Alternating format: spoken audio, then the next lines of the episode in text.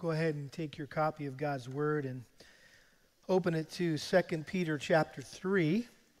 And we're going to transition this morning into the final chapter of this brief letter that Peter wrote to the believers in Asia. And I just want to bite off the first two verses here just to kind of allow us the opportunity to wade into this last chapter. And so it's 2 Peter chapter 3, and we're just going to look at verses 1 and 2. Peter writes, This is now, beloved, the second letter I am writing to you, in which I'm stirring up your sincere mind by way of reminder, that you should remember the words spoken beforehand by the holy prophets and the commandment of the Lord and Savior spoken by your apostles. Father, thank you that we hold in our hands that which Peter was referring to and reminding his readers to go back to. And so we thank you that we um, can go back to the Bible again this morning and to have it speak to us.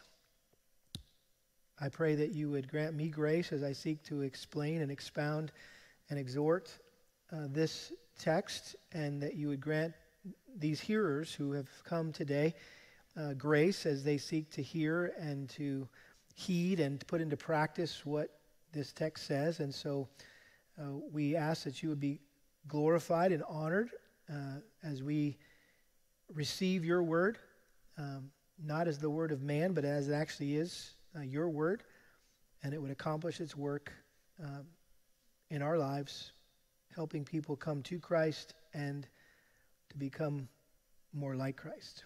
We pray this in his name. Amen. Well, I assume that many of you have heard of and may have even tuned into Back to the Bible, which is an international Christian ministry based in Lincoln, Nebraska. Anybody ever listen to Back to the Bible radio? Yeah, good. I figured more people in this hour would because it's kind of the senior hour, right, to the most part. Um, this is kind of a, a ministry that was founded back in 1939. It was known for broadcasting Bible teaching all over the world via radio. And over the years, some of the more well known Bible teachers who were featured on the program were the founder Theodore Epp, uh, Warren Wiersbe, Woodrow Kroll, and more recently, David Platt. Now, their radio broadcast no longer airs in the United States, but their passion remains the same. Listen to what their purpose statement is, and I like this a lot. He said it goes like this: to use the latest technology to reach the world with the life-transforming power of God's word in order to help people develop a relationship with Jesus Christ by equipping and motivating them to engage scripture daily. I can get behind that. How about you? Um, in fact, Peter could get behind that. Uh, Peter this, shared this same passion, the same purpose.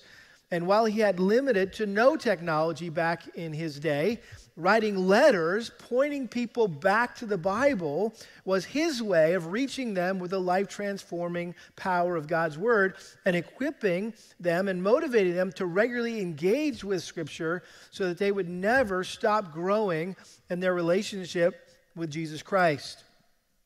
Turn quickly back to 1 Peter uh, chapter 2, verse 2. This was one of my favorite verses that we covered when we went through 1 Peter together. Uh, like newborn babies, long for the pure milk of the word, so that by it you may what? Grow in respect to salvation.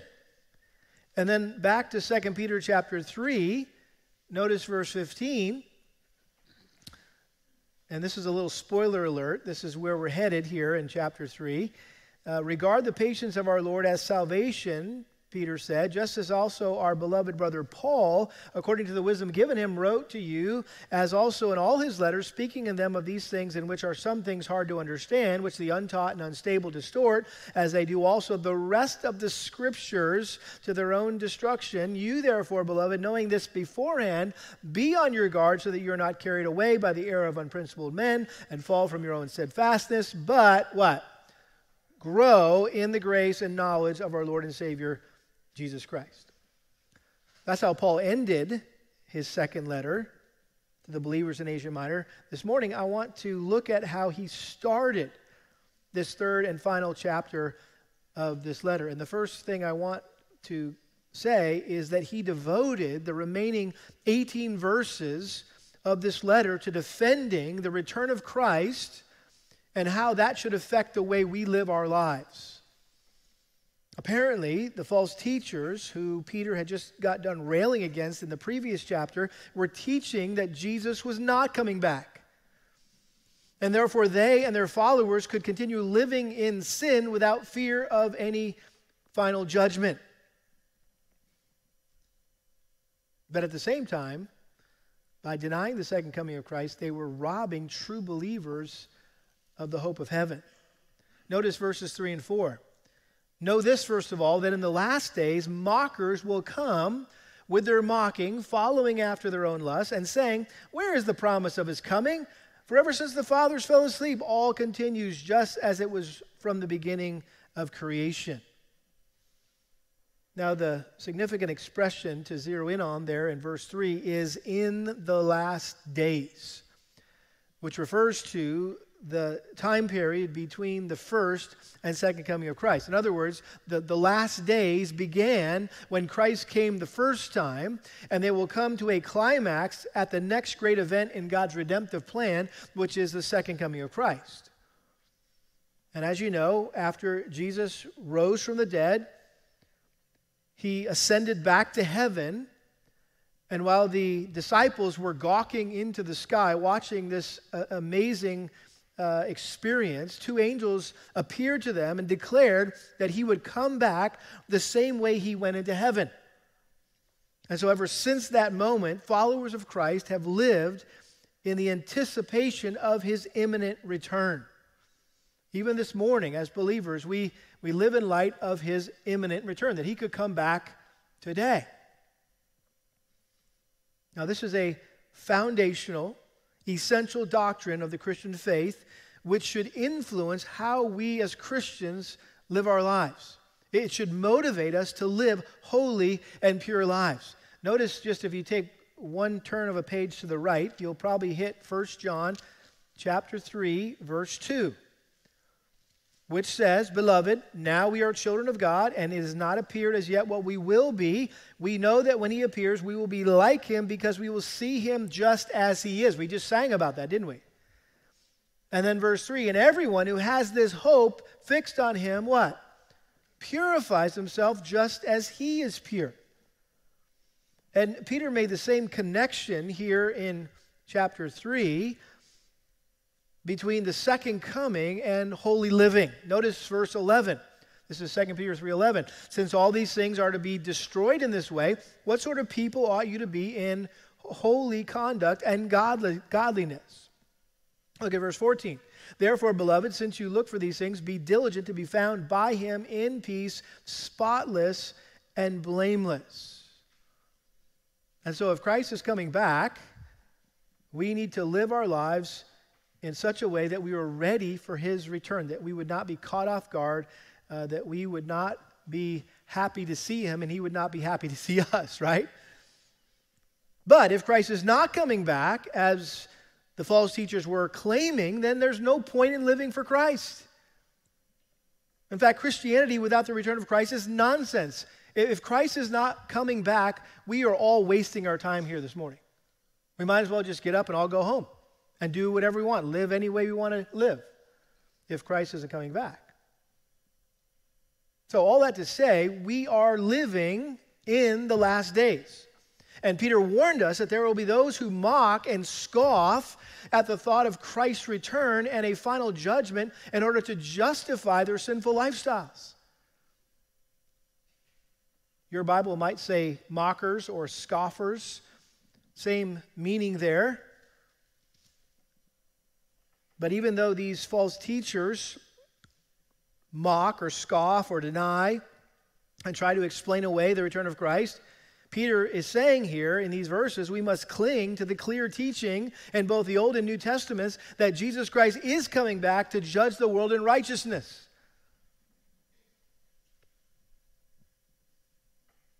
Now, as those living in the last days, we should expect mockers to assault and make fun of the truths of God's Word.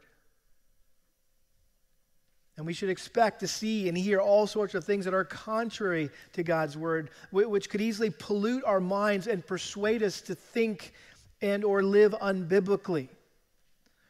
And that's why Peter was so adamant about reminding his readers and us to always go back to the Bible and to never forget what the Bible says about what we believe and how we are living our lives that, that, that, are, that, that, that may be attacked or called into question. And so his point is simple. In a world that doesn't take the Bible seriously and mocks us and laughs at us for believing what the Bible teaches, we must remain steadfast and unwavering in our biblical convictions so we're not led astray from the truth. I think that's the point of the entire letter. That's why I chose to title it Steadfast, Stirring Reminders for Standing Firm in the Last Days. I get the last days from this verse, verse 3. I get the word I got the word steadfast from verse 17. And of course, I've got the stirring reminders um, from uh, not just this passage here in, in uh, uh, chapter 3 verse 1 but back in chapter 1 verse 12 go back there for a second with me first second peter chapter 1 verse 12 peter clearly provides his thesis statement, if you will, right? What is the purpose of this letter? He says, Therefore, I will always be ready to remind you of these things, even though you already know them and have been established in the truth which is present with you. I consider it right, as long as I'm in this earthly dwelling to stir you up by way of reminder, knowing that the laying aside of my earthly dwelling is imminent, also as also our Lord Jesus Christ has made clear to me, and I will also be diligent that at any time after my departure you'll be able to call these things to mind. Well, here in the first two verses of chapter 3, Peter repeated what he's already said about stirring us up by way of reminder. But this time, he gets specific about the truth that his readers had already been established in and the things that he wanted them to be able to call to mind after his departure. What were those things? And, and, and what was that that, that truth? Well, he was referring to the scriptures as revealed in both the Old and New Testaments. Notice he mentions the holy prophets and the apostles there in verse 2. Peter shared the conviction of the reformers that the Bible is the only infallible rule for faith and practice. In other words, you've heard me say it this way the Bible is the only trustworthy standard of what we believe and how we live. Our beliefs, our lifestyles should not be based on man's opinions, church traditions, or Christian creeds and confessions, as good as they might be, but on the scriptures alone. Why? Because the Bible is the final authority for everything we believe and everything we do. Peter also knew that mastering the Bible, mastering the scriptures, was critical to not being confused or corrupted by those who distort the scriptures, whether intentionally or unintentionally. The better we know the truth of God's word, the less likely our minds will be infected with error or our lives will be influenced by error. You remember the, the words that Paul spoke to the Galatian believers, Galatians 3:1, who has bewitched you? You were running well. Who, who, who put a stumbling block in front of you? Or what Paul said to the Ephesians in Ephesians chapter 4, verse 14. He says, as a result, we're to no longer be children tossed here and there by waves and carried about by every wind of doctrine, by the trickery of men, by craftiness in deceitful scheming. I mean, this is why it's so important for us to read our Bibles, to hear the Bible preached, because it will safeguard us in these last days in which false teachers and false teaching is so rampant. But if we don't know our Bibles, guess what? We're sitting ducks. And Peter didn't want his readers or us to get picked off by false teachers. And so, after a lengthy discourse on false teachers, he returned to the subject that he ended with in the first chapter. Again, go back to chapter one, and I want you to see a, I think, a very interesting and important connection here.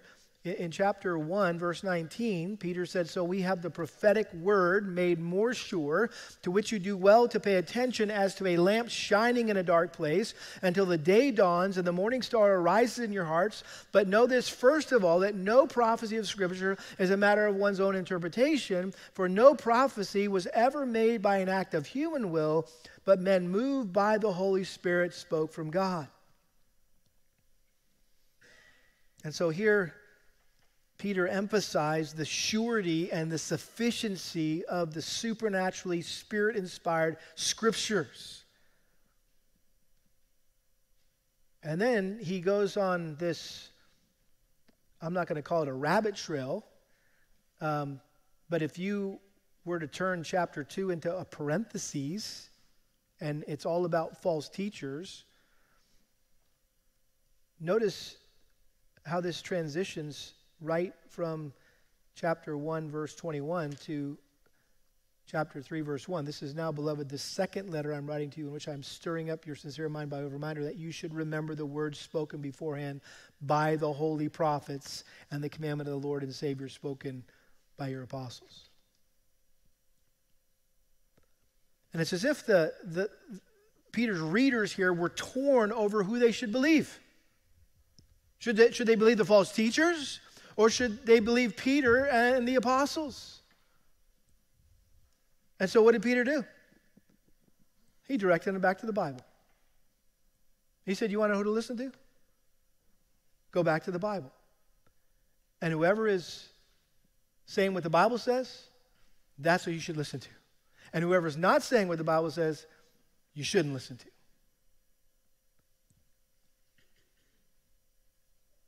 And so in verses 1 and 2 here, what Peter does is he takes us back to the Bible and he points us to the two sources of truth which will keep us from being led astray by false teachers. What are they? Number one, the prophetic word or the Old Testament, and the apostolic word or the New Testament. These are the, the two things that he wanted us to remember. But before we consider each of these, let, let's consider why we must be reminded of them. Notice how he starts here. He says, This is now beloved, the second letter I'm writing to you. That expression there, beloved, means dear friends or loved ones. It's really a heartfelt uh, affection for his readers. This is one of Peter's favorite expressions. In fact, back in 1 Peter chapter 2, verse 11, he says, Beloved, I urge you as aliens and strangers to abstain from fleshly lusts which wage wars against the soul. And then again in 1 Peter 4, verse 12, Beloved, do not be surprised at the fiery ordeal among you which comes upon you for your testing. And then now here in 2 Peter chapter 3, verse 1, Beloved, which is the first of four occurrences in this chapter. Look at verse 8. He says, But do not let this one fact escape your notice, beloved Verse 14 Therefore, beloved, since you look for these things, be diligent to be found by him in peace, spotless, and blameless. Verse 17 You therefore, beloved, be on your guard. So, Peter wanted to reassure his readers and us of his tender love for us and his genuine concern for our spiritual welfare. And having just had to endure an entire chapter on false teachers and breathe in their sinful stench for 21 verses, this opening address comes as a breath of fresh air and really provides a, a much needed relief and comfort and, and, and exhibits Peter's pastoral care for his readers and for us. It's as if he puts down the club that a shepherd would use to aggressively drive away the predators to protect the sheep, and he picks up the staff that a shepherd would use to affectionately guide and, and care for the sheep. It's as if he wanted his readers to know that they weren't dumb dogs returning to their vomit. They weren't putrid pigs returning to the mud, but, but they were precious sheep who were near and dear to his heart. I mean, that's the context, right? He just got done, verse 22, talking about dogs returning their vomit, pigs going back to the mire. That was the way he described false teachers, but that, he knew he was addressing people that were unlike that. You're not dumb dogs or putrid pigs, you are precious sheep. And so he says, This is now, beloved, the second letter I'm writing to you. Some suggest that Peter was, referring to a lost letter, sort of like some of the lost letters to the Corinthian church, or actually to the first two chapters of Second Peter, because it seems like they stand alone and chapter 3 here stands by itself. And so some say that this is the second that was the first first chapter second first letter this is the second letter. But i think the most normal natural way to understand what letter he was referring to is what First Peter. I mean, why does it have to be any more complicated than that? What do you have in your Bible? First Peter and Second Peter. I'm good with that. How about you? I don't have to come up with some other tricky, uh, nuanced way of, of saying, well, perhaps there was another letter here. I think it's referring to First Peter. And both First and Second Peter were intended by Peter to stir us up or awaken us so we wouldn't become complacent and apathetic to the truth, which oftentimes happens, especially to those of us who are exposed to the truth as much as we are exposed to the truth uh, in, in a Bible church setting.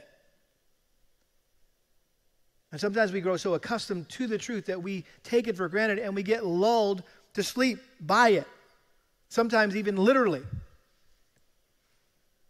I've even fallen asleep in sermons before, not up here. You're like, you did? You were like sleep preaching? What were you doing? I didn't even notice.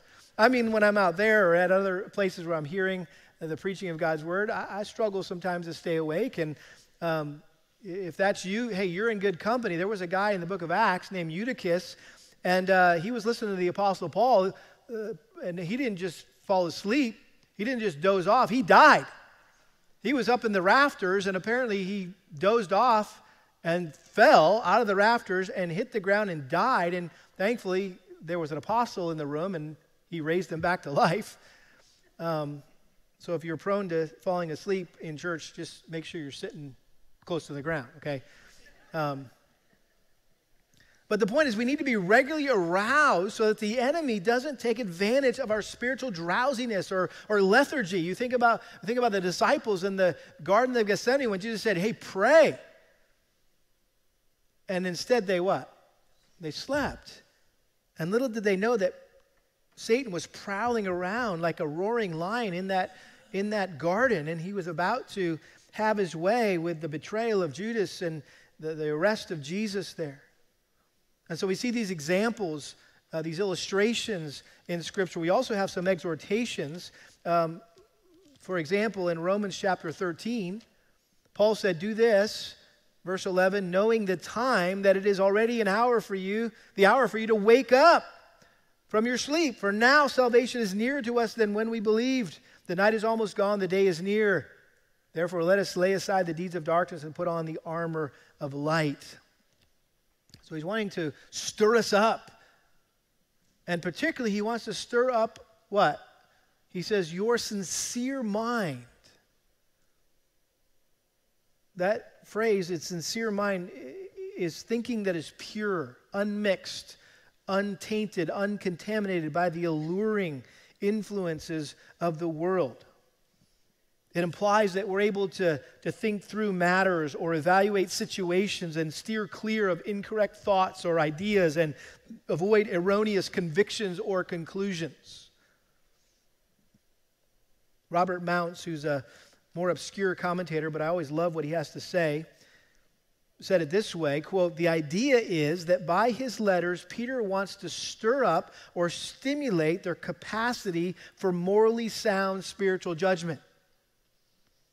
In other words peter wanted us to have biblical discernment to see that what false teachers are saying isn't true And that's basically how you define discernment, I think, is just it's the ability to differentiate between truth and error. And to recognize the difference, not just between good and bad or good and evil, but good and best in some cases. Another commentator said this quote, this involves more than the mental act of recalling what had once been learned. It's the dynamic process of applying the truths to the new situations and problems that the believer confronts. Listen, we are constantly being faced with new situations and new problems. We're confronted by these things on a daily basis, and we have to know how to uh, we need to know, first of all, what the Bible says about those things, and then how to uh, practically apply those truths to that situation or that problem. That word sincere, the, the literal translation is sun judged. Sun judged. And it comes from the English word there, or at least the English word kind of bears this out. The word sincere comes from two Latin words, sine cera, meaning without wax and I'm sure some of you have heard this before, but in Bible times, potters would use wax to fill in holes and cover up cracks in pottery before they sold it. And the only way these imperfections could be detected was by holding that cup or that jug up to the sun to see if you were getting a, a good quality item. Likewise, the only way to detect if what someone is teaching has any error in it is to hold it up to the light of God's Word. And so, if we want to keep from being tainted or, or, tempted by false teachers and, and their teaching, we must be like the believers in Berea who compared everything with the scriptures, right? Acts 17 11. That's what we mean by being a good, what? Berean, right? So, all that to say, Peter wasn't introducing some new novel idea that he wanted them to know or be reminded of. He was simply calling them back to the basic truths of the Bible that they already knew. And so he gets to the two sources here of truth. First of all, the prophetic word. He says that you should remember, right? I'm stirring your sincere mind by way of reminder, and specifically, you should remember, first of all, the word spoken before beforehand by the holy prophets, as opposed to the unholy prophets that he just got done describing in, in chapter 2. And, and this is how the Old Testament writers are referred to often in the New Testament. Luke chapter 1, verse 70, Zacharias, John the Baptist's father, said this as he spoke by the mouth of his holy prophets from of old. In Acts chapter 3, uh, verse 21, Peter said this how God sent the Christ appointed for you, whom heaven must receive until the period of, period of restoration of all things, about which God spoke by the mouth of his holy prophets from ancient time. And so, again, when, when Peter mentions these holy prophets, in light of what he's about to say in the rest of this chapter, which is all about what? The second coming of Christ and the judgment to come then I think what Peter is referring to here are all the prophecies and promises in the Old Testament about the second coming of Christ and the final judgment. And there's way too many for us to read this morning in our time together, but let me just read one Isaiah 13, verse 9. Behold, the day of the Lord is coming. This is the prophet Isaiah, writing thousands of years right? Ago from today. Behold, the day of the Lord is coming, cruel with fury and burning anger, to make the land a desolation, and he will exterminate its sinners from it. For the stars of heaven and their constellations will not flash forth their light. The sun will be dark when it rises, and the moon will not shed its light. Thus I will punish the world for its evil and the wicked for their iniquity. I will also put an end to the arrogance of the proud and abase the haughtiness of the ruthless. I will make mortal man scarcer than pure gold and mankind than the gold of Ophir. Therefore, I will make the heavens tremble, and the earth will be shaken from its place at the fury of the Lord of hosts in the day of his burning anger. And if you're familiar with any of 2 Peter chapter 3, uh, there's a lot of similar language that Peter uses about the coming judgment of God. And so Peter wanted them to remember the prophetic word, the Old Testament, but he also wanted them to remember the apostolic word, the New Testament. Notice he goes on to say that you should remember the words spoken beforehand by the holy prophets and the commandment of the Lord and Savior spoken by your apostles. And Jude says something almost identical in Jude 17, but you, beloved, ought to remember the words that were spoken beforehand by the apostles of our Lord Jesus Christ that they were saying to you, in the last time there will be mockers following after their ungodly lusts.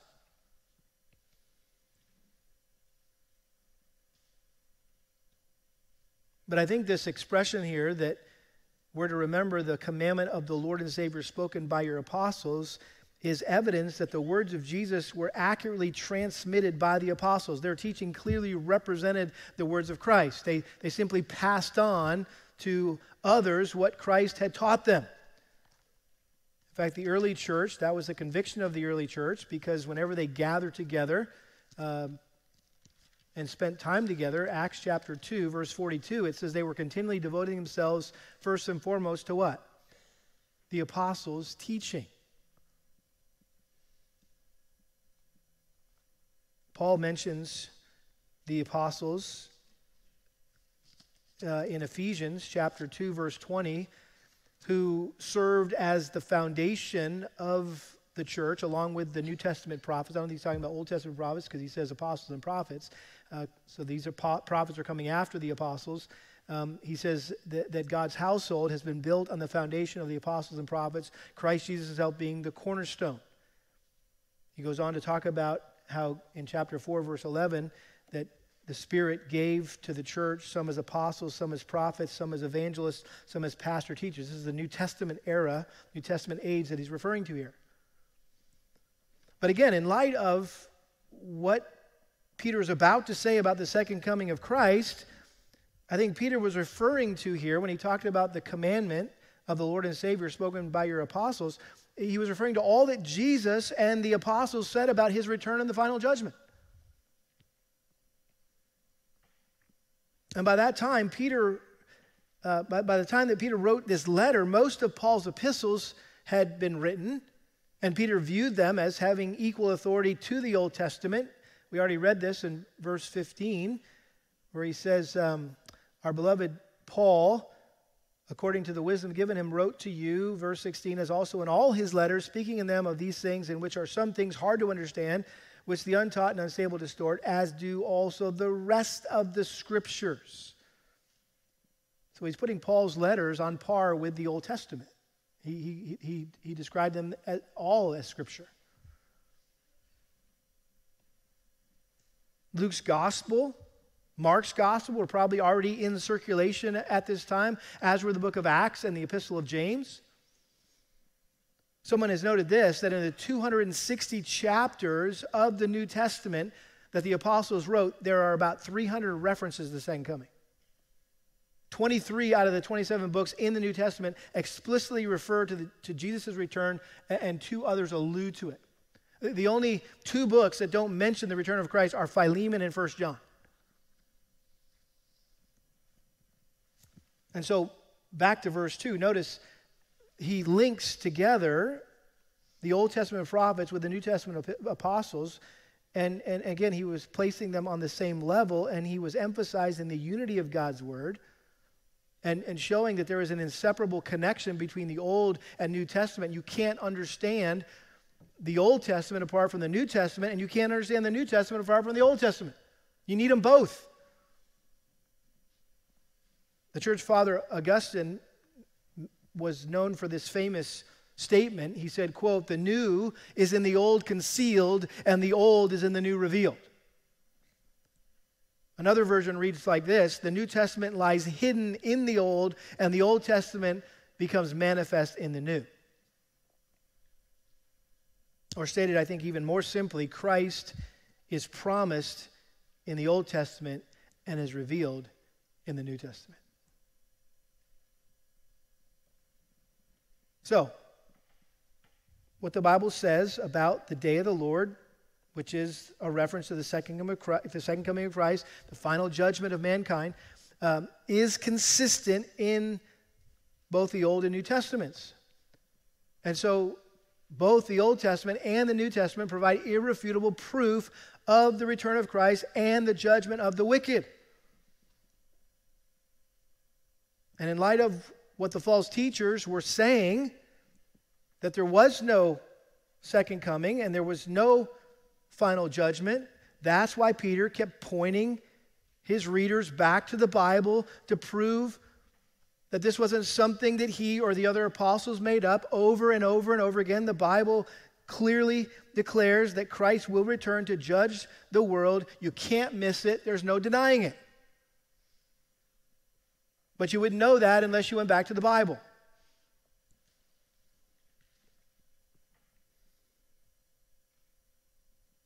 And so, this passage specifically is talking about the second coming. And in order to have a rock solid belief and conviction about that, you need to go back to the Bible. But I think generally you could say this there is no better counsel and advice when you don't know what to think about a certain matter or you don't know what to do in a particular situation than to always go back and examine the scriptures. What do you do when you don't know how to think about a matter? What do you say to someone who comes to you and says, Hey, I'm in this situation, I'm not sure what to do? Always go back to the Bible. See what Scripture says, study it out, figure it out with the help of the Holy Spirit. What does the Bible say about this matter or about this situation? Now, that's the end of the exposition of those two verses. Someone told me after the first service, they said, Man, I was trying to figure out how you're going to come up with a whole message out of those two verses. Um, well, I wanted to leave some time for some application. And so I thought a case study would be helpful this morning for us to flesh out today's message and seek to practically apply what Peter was saying in this passage. Again, Peter wanted our minds to remain uncontaminated, untainted by worldly, unbiblical teaching so that we would avoid worldly, unbiblical thinking and living.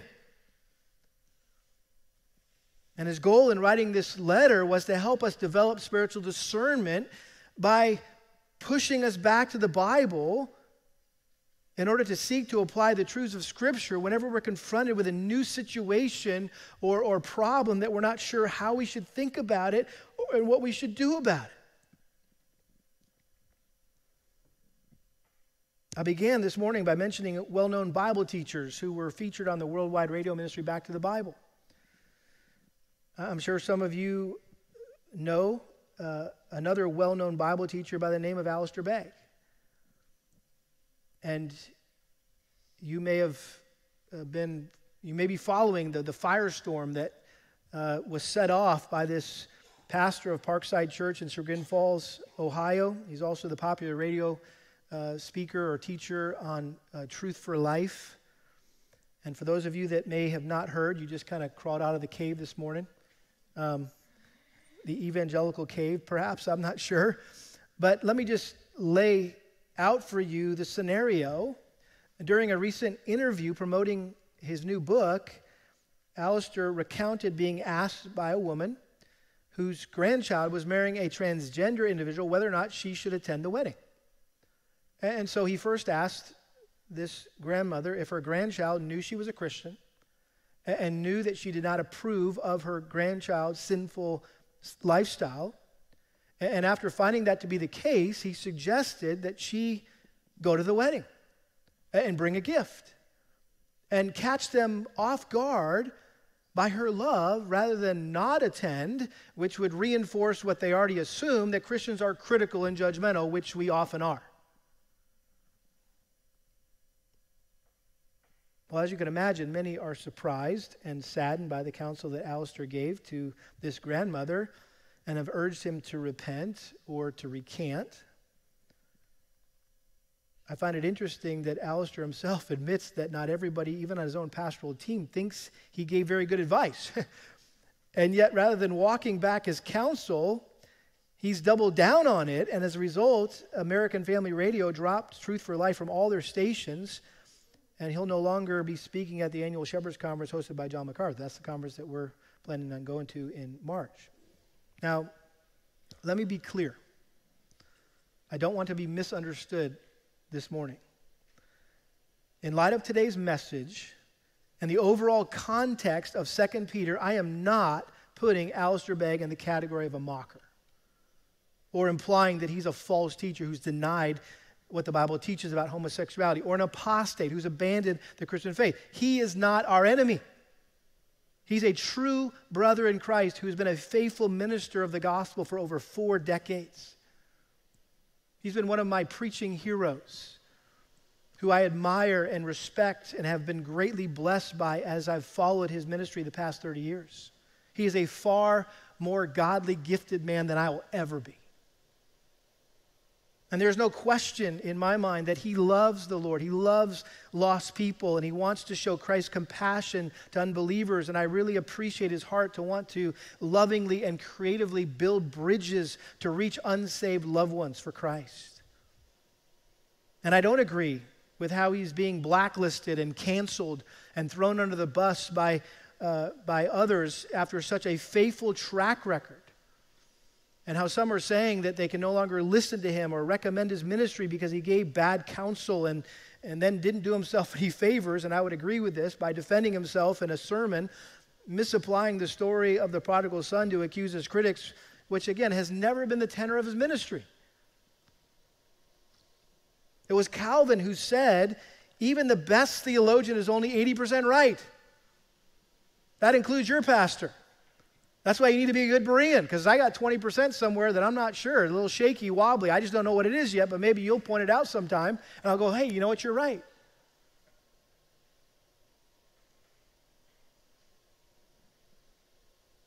The Bible says if anyone thinks he stands, take heed, what? Lest he fall. I think this is a good reminder that even the best of men are men at best. And this should serve as a wake up call that none of us are above giving unbiblical counsel and making sinful choices. Galatians 6 1, when you're seeking to restore someone who's been caught in the trespass, you should do it gently and you should also do it looking to yourself lest you too be tempted. In other words, but for the grace of God, that could be me.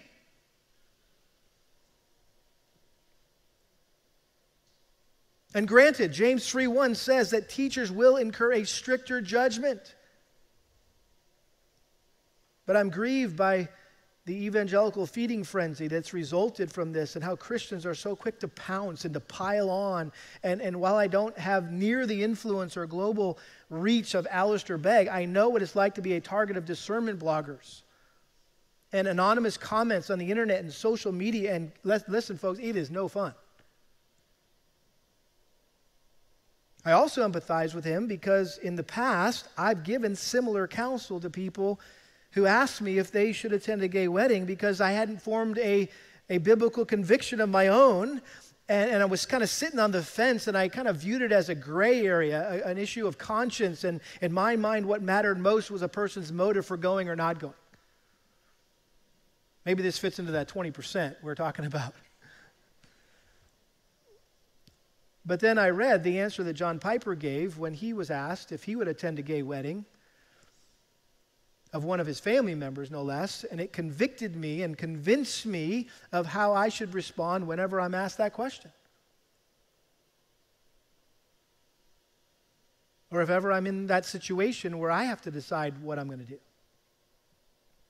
Let me read for you a little bit of John's Piper's response. He says it's not a wedding because it's not a marriage.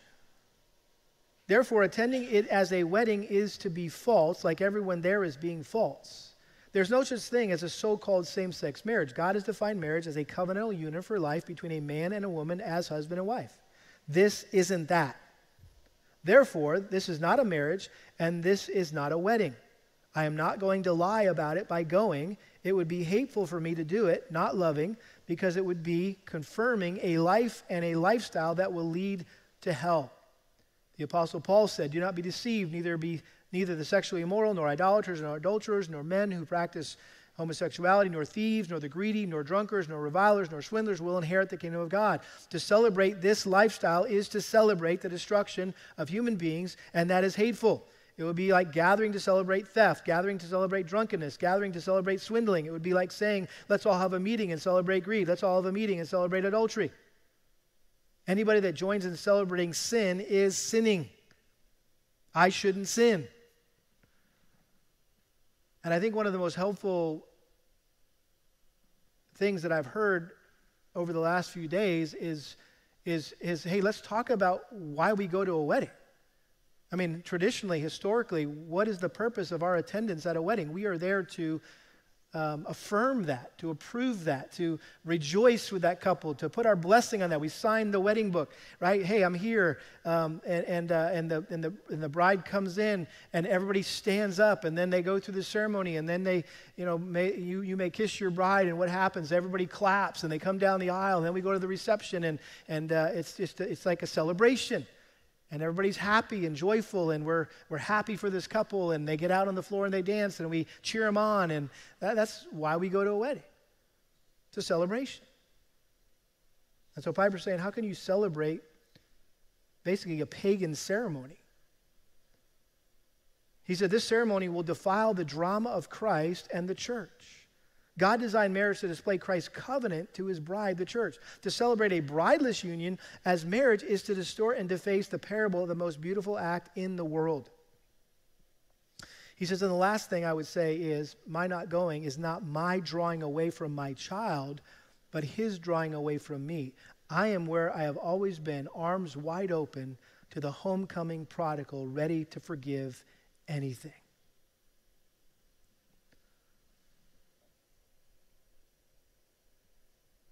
Since I came across that article, I've been asked by members in our church if they should attend the wedding of their gay son. I've even had a grandmother ask me in our church how she should interact with her transgender granddaughter who expects her to use the proper pronouns when she talks to her. That's some messy stuff. So I've been thankful for a mulligan on this one. I've been thankful for a, a do over, an opportunity to give what I would consider better counsel, more biblical counsel. But, folks, the point is, we are living in the last days. And as the, as, as the closer we get, and the closer we get to the Lord's return, the worse things are going to get. And it's only a matter of time before we're invited to a gay wedding, if we already haven't been invited to a gay wedding, or someone asks our advice whether or not they should attend a gay wedding. And we need to be ready with a biblical answer. And how do we come up with a biblical answer? Go back to the Bible and be good Bereans and hold up the the well intentioned counsel that was given to that grandma to the light of Scripture and see if there are any cracks in it and determine if it's consistent with or in conflict with God's Word and perhaps has the potential to confuse people as to how to best engage with unbelievers and how to best love unbelievers. I did not bring this up to critique or condemn Alistair Begg. Plenty of others far more discerning and articulate than me have already done that. I mention it only because it serves as a stirring reminder of why what Peter said in this passage is so vital for all of us who are living in the last days. We got to figure this stuff out. We've got to know what the Bible says about this kind of stuff. And Scripture is the final authority on the second coming, and just as it is the final authority on the second coming, it's also the final authority on everything else in faith and practice. What we believe and what we teach and how we live our lives and the counsel that we give and the choices that we make. Listen, I'm not going to be held accountable, thankfully, for anyone outside the four walls of this church. You are the flock that God has entrusted to me to shepherd. And so I want to simply help you to think biblically about everything and to teach you how to accurately interpret and apply God's word to every situation, every problem that you face in life. And, and listen, you're not going to be held accountable for what some other pastor says in some other church or what some guy on the radio says. You're not going to be held accountable for that. You're going to be held accountable for what you say and what you think and what counsel you give and the decisions you make. And so, like Peter, once again, I point you back to the Bible. And if you want a homework assignment, if you haven't been put in that situation yet where you had to come up with an answer, we learned in 1 Peter that we are to be ready, right? We are to be ready to make a defense to everyone who asks you to give an account of the hope that is in you, yet with gentleness and reverence. Are you ready for someone to ask you or invite you to their wedding? Are you ready to respond to someone who says, Hey, uh, I was asked to go to this wedding. What should I do? Are you ready with your answer? That's your homework. Get ready. Go back to the Bible. Figure it out with the help of the Holy Spirit. And then whenever you become, when it becomes clear to you what the Bible teaches, then you become convinced of that. And you hold true to that for the glory of God and for the good of others. Amen? Let's pray. Father, thank you so much for this simple reminder of how important it is for us to always go back to the Bible. Uh, Lord, I pray for my brother Alistair Begg. I love that guy. He's, he's had an influence in my life. I wouldn't be standing here being who I am were it not for his influence in my life in so many ways. And so, would you just work in his heart, whatever you're accomplishing? Obviously, you have ordained this trial for his life, and you're accomplishing your uh, sovereign purposes for him to, to sanctify him, to fill up where he's lacking his faith. That he might be mature and complete, lacking nothing. Man, I wish I was hoping that when I got to be past 70, the sanctification thing would be over. I wouldn't have to worry about that kind of stuff. But I guess that's not how it works, Lord. So we just pray we continue to trust you and uh, pray that you would help us to, to not be um, the, the, first to, to cast stones, but to, to look back at our own heart and to know that at the end of the day, it's not so much about what other people think and say, it's what we think and say and do. And uh, that we would focus on the log in our own eye and trust you to deal with the speck in others. We pray this in Jesus' name. Amen.